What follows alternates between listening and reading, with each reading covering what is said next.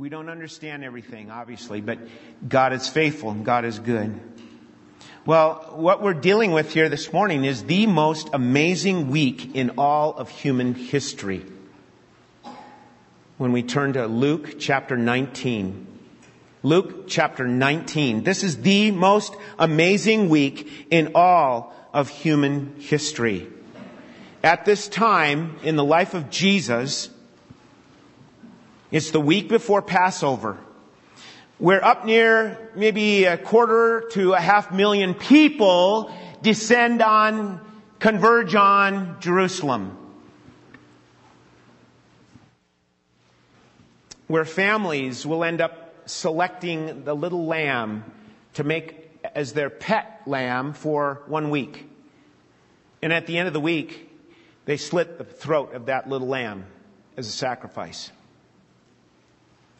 And that's all because of what God did back in the book of Exodus in the first original Passover, where blood had to be spilled and for Israelites to be safe from the spirit of death crossing over Egypt. And so Israel has celebrated the Passover all along. And this Palm Sunday, as we call it, oh, always seems to have been a happy occasion as a little boy growing up and going to church probably on Palm Sunday and Easter and not much, not many other times. But this whole build up to this week about Jesus. Right under the surface of things was some major tension and drama building. And we tend to, to fix our eyes on, on, oh, the hosannas and, and everybody excited. And we all like that, you know, we all like a big crowd that's all excited about one thing. Yay! You know, really, isn't that great? But I don't think the multitudes at that first, tri- at the triumphal entry really understood what was going on. And we're going to look at this passage as it is, a, as a processional, a processional. It's the Passion Week. And this processional, I believe, has three stanzas, if you will. Three musical movements, if you will, to what's going on. So, there in your outline, you can follow along if you'd like. We're going to look at these processionals together. But let's pray first, okay? Let's pray together. Lord, guide us in this time. Lord, by your Spirit, uh, do your work. Bring about uh, important things for each one of us, Lord. Help us to stay focused on this in this moment. And Lord, um, keep me from saying things that don't really matter. Be glorified, we pray. Thank you for this time. Thank you for your word. In Jesus' name, amen. So, we come to Luke chapter 19, verse 28. After he had said these things, he was going on ahead, going up to Jerusalem. Now, there's, doesn't seem to be much to this verse. However, if you track along all of, all of the gospels, you'll see that there's a big buildup. And in Luke particularly, he has mentioned it already. Uh, you don't have to go there, but you can mark it down if you'd like. Luke chapter 9 verse 51 Luke is saying, he's reporting, when the days were approaching for his ascension, he, Christ, was determined to go to Jerusalem. And that's in, in, in step with God's will for his life. Okay? This is God's will. The Father's will. And that word determined is very important. It, it takes us back to Isaiah chapter 50, where there's a little phrase that uh, is prophesied saying, He set His face like flint, pointing to what the Messiah would have to do. Set his face, determined, like flint, to go to Jerusalem. And this was not going to be a little parade for our Messiah. It was for everyone else, but not for Jesus. There was truth behind this processional, obviously, of him claiming and identifying himself as Israel's Messiah. And that's very important that we, that we understand that, that we get that. But Jesus was not just uh, saying, "Hey, I feel like going uh, to Bethany, and then I think I'll maybe go to Jerusalem." There was no random uh, uh, choices in this. In this, he was set. He was in full control, and so that's letter A. The procession's readiness is seen in the master in full control.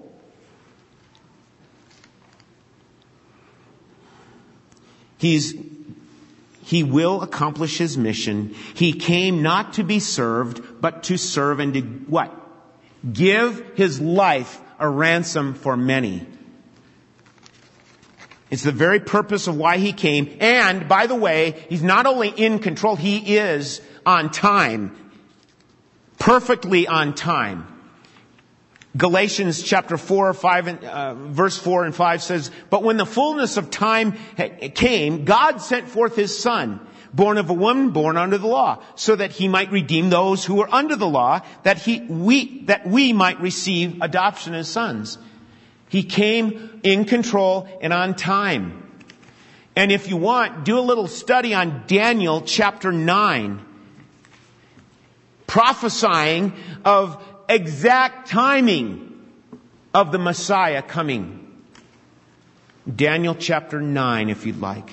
So he knew all the details. He knew what was ahead. He knew what was happening. And this is the first time that he has allowed a multitude to act in such a way. Other times he was saying, no, it's not my time yet. No, don't, no. And they tried to take him and make him king earlier on. And here's the first time he says, okay, here we go. So not only is he in full control, but letter B, the Messiah is on full display.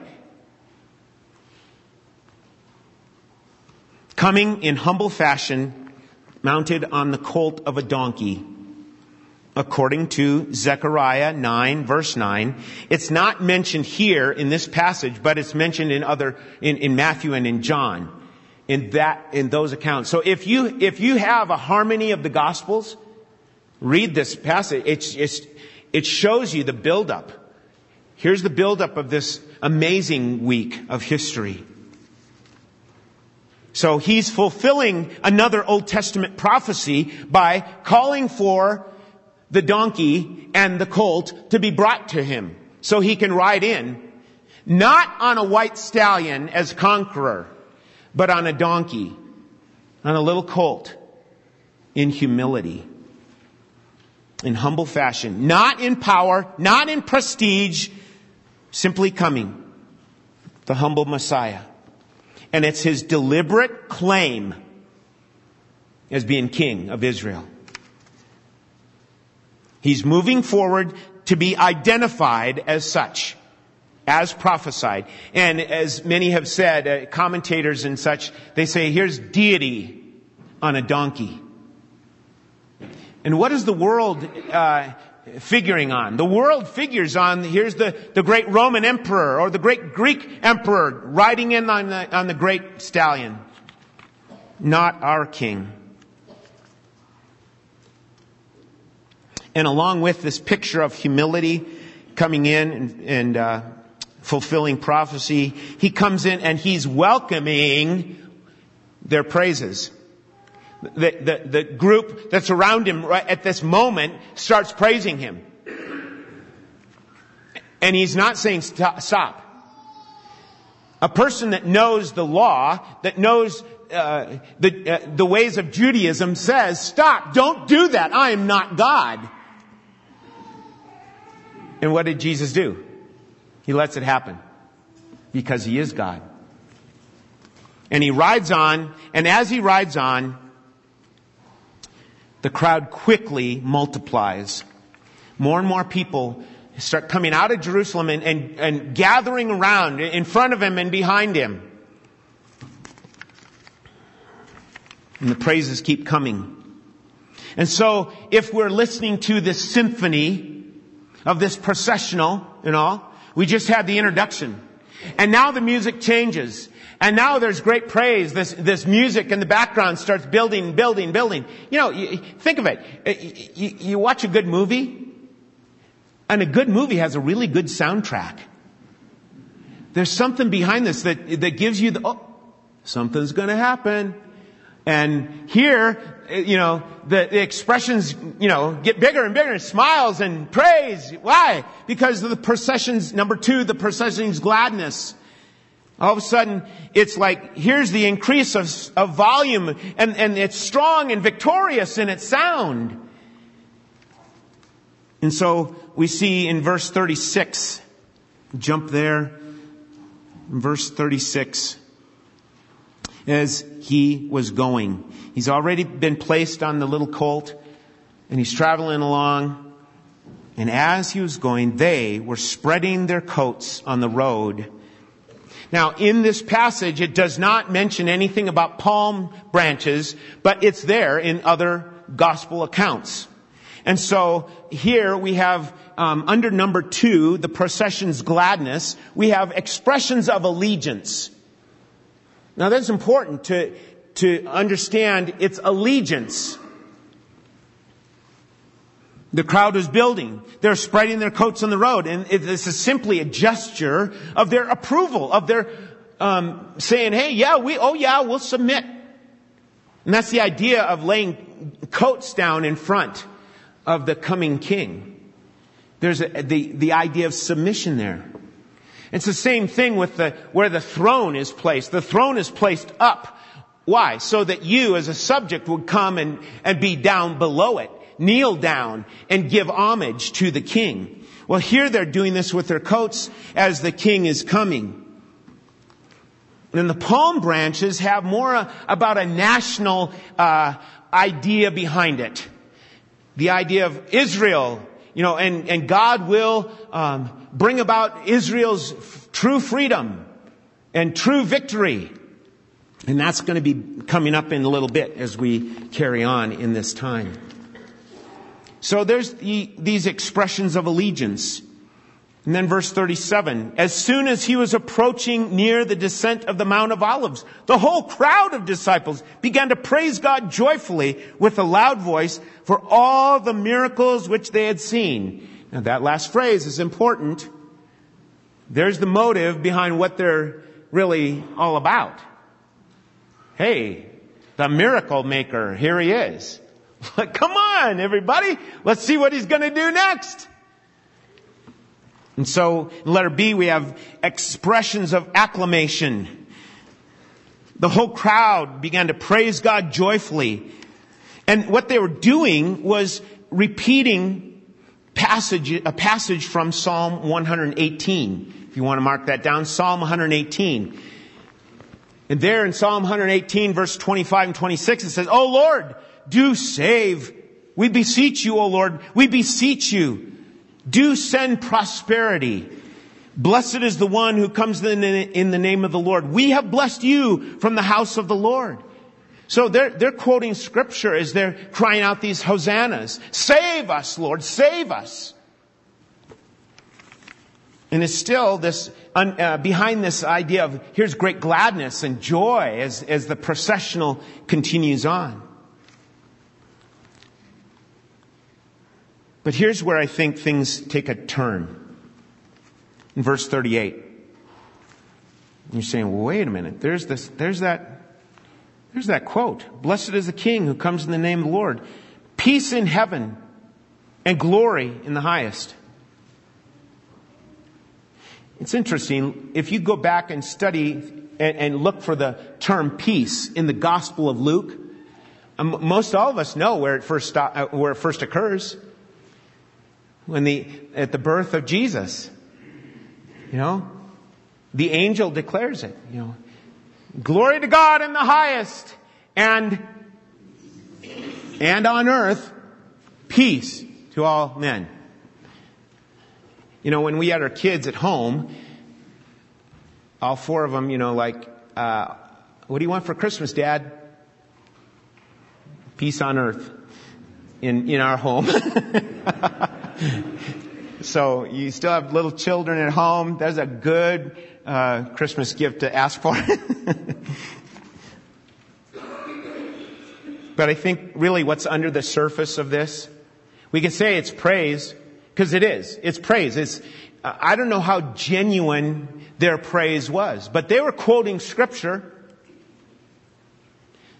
And so I offer this and point uh, on number C, uh, letter C. The expectations were of autonomy. The expectations were of autonomy. You know, this is not something new. Israel had been under bondage of, in slavery at various times in their history. And this very moment is no different. They're under Roman authority. And for many, I'm not saying most, but for many Jews, this was the big deal. They had the right scriptures to shout out, but they had the wrong interpretation. This was their understanding of national freedom because the, this was the Messiah's job description. He was going to bring us victory. Face it, their hope was their problem. And I think that's something that we all uh, need to evaluate ourselves. What truly is our hope? They were hoping for a conquering king to come and defeat and rout Rome and send them on their way. And it's clear, even a few of the twelve disciples were known as zealots, political zealots. And Rome was the big enemy. Obviously, with this, his miracle making ability, Jesus surely could bring about something, some miracle to kick Rome out. Because basically, that's all they were looking for. That's, that was the surface that they were working off of.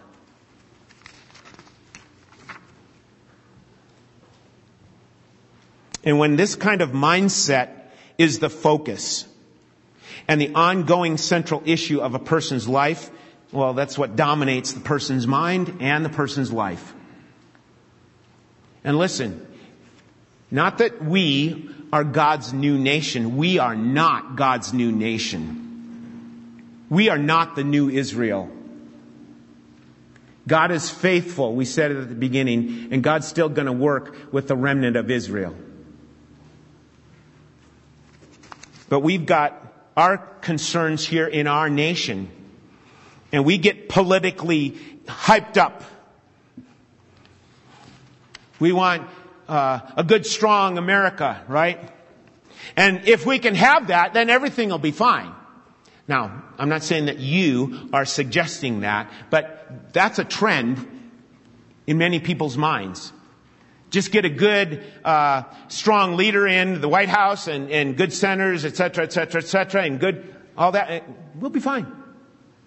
Because we're, we're really comfortable in our day, in our, in our lives, in our nation.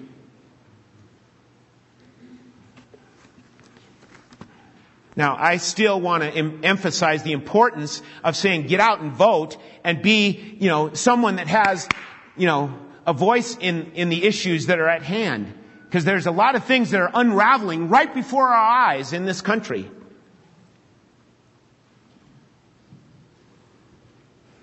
But see, this is what became the functional savior of the Jews. Just having a, a political conqueror. And so we have to examine our own hearts. is Jesus really our, our functional Savior, our, our working Savior, or is He just, you know, kind of a, a name in our minds? The multitudes here in the Gospels had overlooked the fact of it being Passover because they had their focus set on this, this Messiah coming into town. And he's going to save the day. And so they tweaked it into a, this is a victory march. We're going to see Rome kicked out, aren't we? So with that in mind, we go to point number three. The procession turns from gladness to sadness. This struck me. We start in verse 39. Some of the Pharisees in the crowd said to him, Teacher, rebuke your disciples. You know what? The praise that was being lifted up was totally annoying to the Pharisees. They couldn't stand it because they knew it was blasphemy to give worship to some guy, especially this teacher Jesus who we don't like. We want to get rid of him. and so letter A under number three, the reaction from the Pharisees, it's the hint of a big problem. There's a big problem behind what they're saying. It's not just a comment a side comment. It's a big problem. They've already made their criticisms of him and his teaching. And the Pharisees are calling on him to shut down the praise because it's very clearly praise that's directed to Jesus. That can't be. But Jesus replies in verse 40, if these stop, the very stones will cry out. Now, there's different ways to, I guess, interpret this. My understanding of this is that all of creation groans. Romans chapter 8. All of creation groans for the redemption of the children of God. How is that? God's the creator. It's His creation. It's His possession. It's His. The earth is the Lord's. You can also check out Psalm 96 that says, Let the heavens be glad, let the earth rejoice, let the sea roar and all it contains, let the field exult and all that is in it. Then all the trees of the forest will shout for joy. You know, the, the creation responds to the creator. You know, in our study of the book of Jonah, it's interesting. You know, here's Jonah. He gets a word from the Lord and Jonah runs. He goes as far as he can. And here's God's call to the big fish. Go and get him. The fish goes. All creation. You think, this guy has gone wacko. Hey, spend more time in the Word. Spend more time in the Word of God. Let the Word of God wash over your man-centered type of view of things and ask God to make it into a God-centered, Christ-centered, Bible-centered worldview of how you perceive life. Okay? So, that's the reaction from the Pharisees. Letter B, the reason for the Savior's deep sorrow. This is very important here. Verse 41. When he approached Jerusalem, he saw the city and wept over it. Out of nowhere, if you and I are in the processional, out of nowhere it, it kind of slows down and stops and the word spreads, Jesus is up there crying. What? Now, it's important to understand the word in this is not like the word in John 11 where Jesus wept. Jesus wept in John 11 uh, over Lazarus' death. Jesus wept. That's one word, but here in Luke 19, it's a different word. John 11, he shed some tears. Luke 19, he's sobbing. That's what the word means. He is sobbing. He is wailing. It's like, I'm going, what? How? Why is he all of a sudden, out of nowhere, it seems like. here's the parade and the processional and the praise and Jesus is wailing. He's sobbing. He's lamenting as he looks at what? At Jerusalem. And so, we keep in mind here in these next three points. Here's why he was wailing, why he was sobbing. Letter C, because of the rejection of the terms of peace. The people, the city of Jerusalem rejected the terms of peace. Now, this was not a, a decision right at that moment. He had already, he had already claimed, Jerusalem has rejected me. And now he's just come and here's the, the processional into the, into the city and he's reaffirming it. They've rejected his terms of peace. Verse 42. He wailed over the city. He wept over the city. He's sobbing over the city in verse 42 saying, there, it's continued, saying, if you had known in this day, even you, the things which make for peace. That was his first concern. They had turned their backs on him. Actually, maybe more accurately, they turned their hearts away from him. Luke in chapter 13 verse 34 says, oh, Jesus says, Oh Jerusalem, Jerusalem, the city that kills the prophets and stones those sent to her. How often I wanted to gather your children together just as a hen gathers her chicks or her brood under her wings and you would not have it. So here he's referring to the peace of God. And every time, you know, um, back when I was in, in junior high and high school, uh, it was the big thing of saying, oh, peace, man. Peace, man. Does that reveal my age? peace, dude. And so our concept of peace was just saying, let's get out of Vietnam and smoke some weed and, and everything will be cool. Peace, baby. And we're missing the point of God's peace.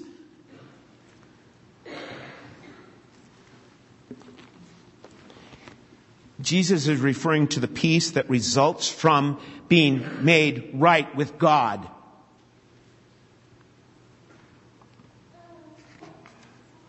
In other words, you were once an enemy, right?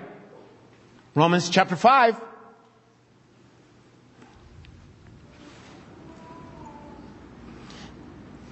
being justified by faith, we have what? Peace with God. That's the kind of peace that he's talking about. We were once enemies of God. Now we've been reconciled to God. We have a right relationship with God. Therefore, there's peace with God. And that's what's been missing. That was what was missing from, from Israel. And that might be what's missing from your life right here, right now, today. So they rejected the terms of peace. Letter D, they, the, it's the resulting consequences. Verse 43 and 44. For the days will come upon you when your enemies will throw up a barricade around against you and surround you and hem you in on every side. And they will level you to the ground and your children within you. And they will not leave in you one stone upon another because you did not recognize the time of your visitation. So he, Jesus here is prophesying now. He's given a prophecy saying, here's what's going to happen. Here are the consequences of your rejection. It will bring judgment. And from this moment that he spoke this actually to the people around him, 40 years or so later, the Roman army comes and levels Jerusalem. Kills about 600,000 Jews and takes the young men off to uh, play in the Roman Colosseum games. This is not something for the lighthearted. There are consequences to rejecting Christ. So, letter E is the reckoning. The reckoning of the time of visitation. They got to reckon with the fact that they missed the time of visitation. And to this day, Israel still has missed the time of visitation. They do not recognize Jesus as the one true Messiah.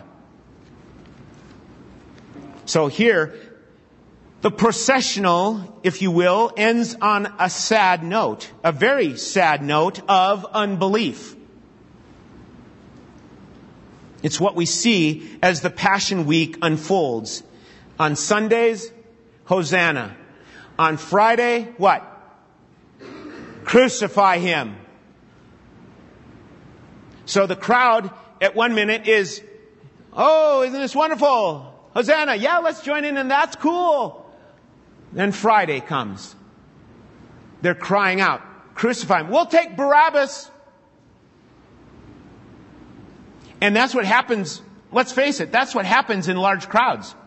We can get carried away, you know, oh yeah, oh wow, well, that's good, oh wow, wonderful.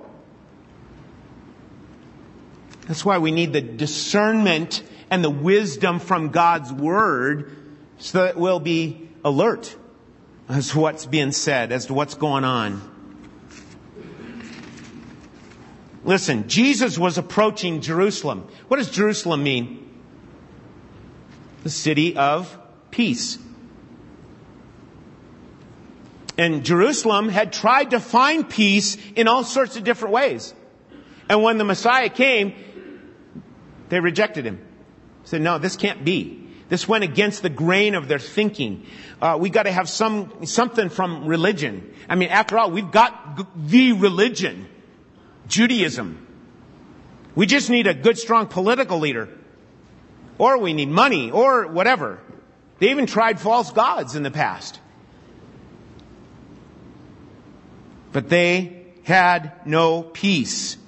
Because no peace could be found because Jesus was not received among them.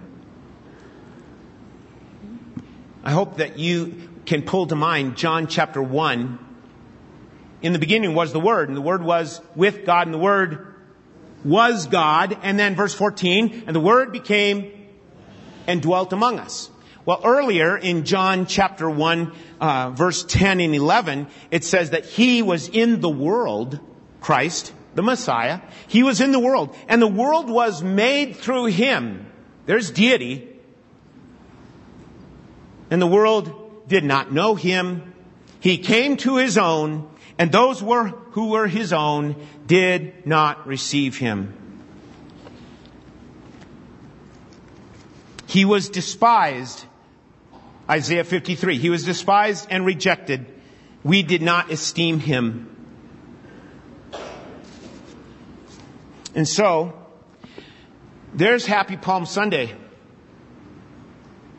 It's got a layer on top of it that makes it look like everything's pretty cool. But behind it is tension and drama. So here's how I'd like to wrap it up. Has Christ, try and block everything out right now, please. Has Christ made his processional into your heart and life? Have you already had the time of visitation of His grace and His mercy and His saving way? If not, how will you respond? How will you respond? There, it's not like you can just sit back and say, oh, I'm, I'm not, I don't have to worry about it. Yes, you do. There has to be a response. He is calling for your surrender. You and I are to surrender the rule of ourselves. It's almost as if Rome is in charge of my heart until I come to faith in Jesus.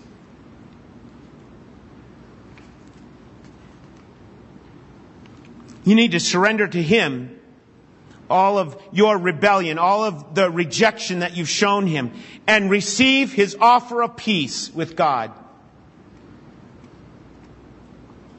You need to surrender to Him as the one who willingly gave Himself. He walked into Jerusalem willingly and gave Himself as the Passover lamb.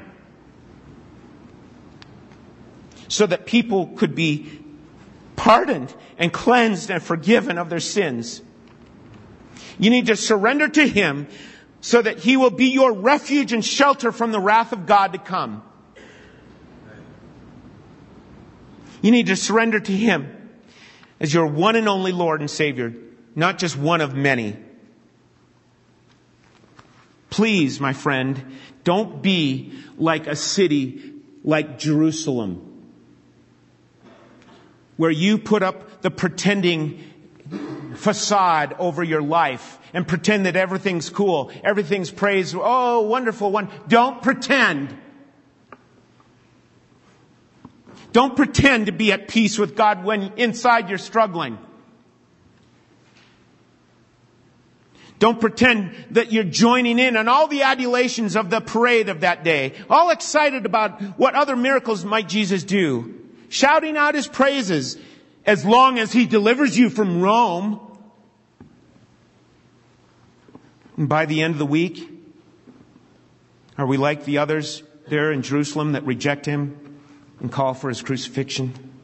Clearly, there's not a third category. You either receive or reject. There's no in between. You must do it on his terms, not on yours. And the problem is, my friend, that pride always gets in the way. Pride will be what keeps you away from meeting God and having peace with God. Surrender to Him as Lord and realize His promises are true.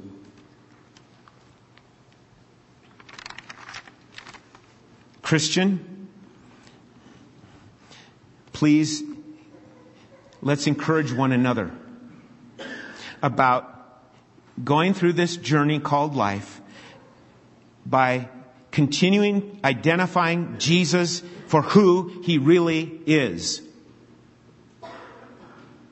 Not some made up idea of who he is, but what the Bible says he is, so that we are lifting him up in all of his glory. And Christian, we are to call to mind the truths of God that Jesus remains in control and that hasn't changed. That just as as with Jesus, in the midst of major tension and drama, we can know our Savior is in control. I might not feel that. I might not sense that. I know He's in control. I will trust Him. Which leads me to know the peace of God that passes what? All comprehension. So, the three stanzas of the triumphal entry. Readiness, Jesus was ready. The gladness and the sadness. But guess what? Resurrection Sunday is coming. Okay? And be praying for next Sunday that God will work in a mighty way whether we have 20 or whether we have 250 or I don't know, however many. Just pray that God will be glorified in our time next week. Would you please stand with the closing time here? Please stand and, and we'll close in prayer. Lord Jesus, we are humbled by the fact that you turned that corner and looked at Jerusalem and and cried your heart out.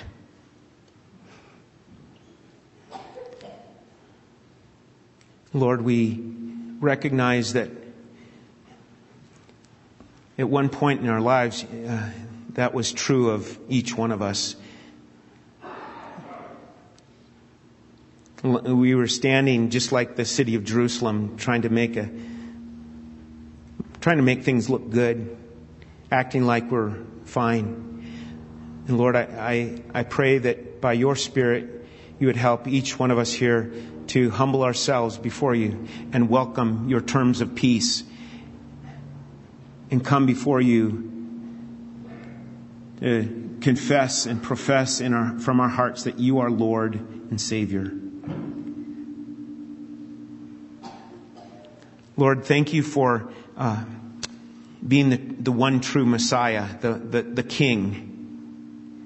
And we thank you that we can even now be singing and praising you and, and calling to mind the fact that you will come again as King of Kings and Lord of Lords.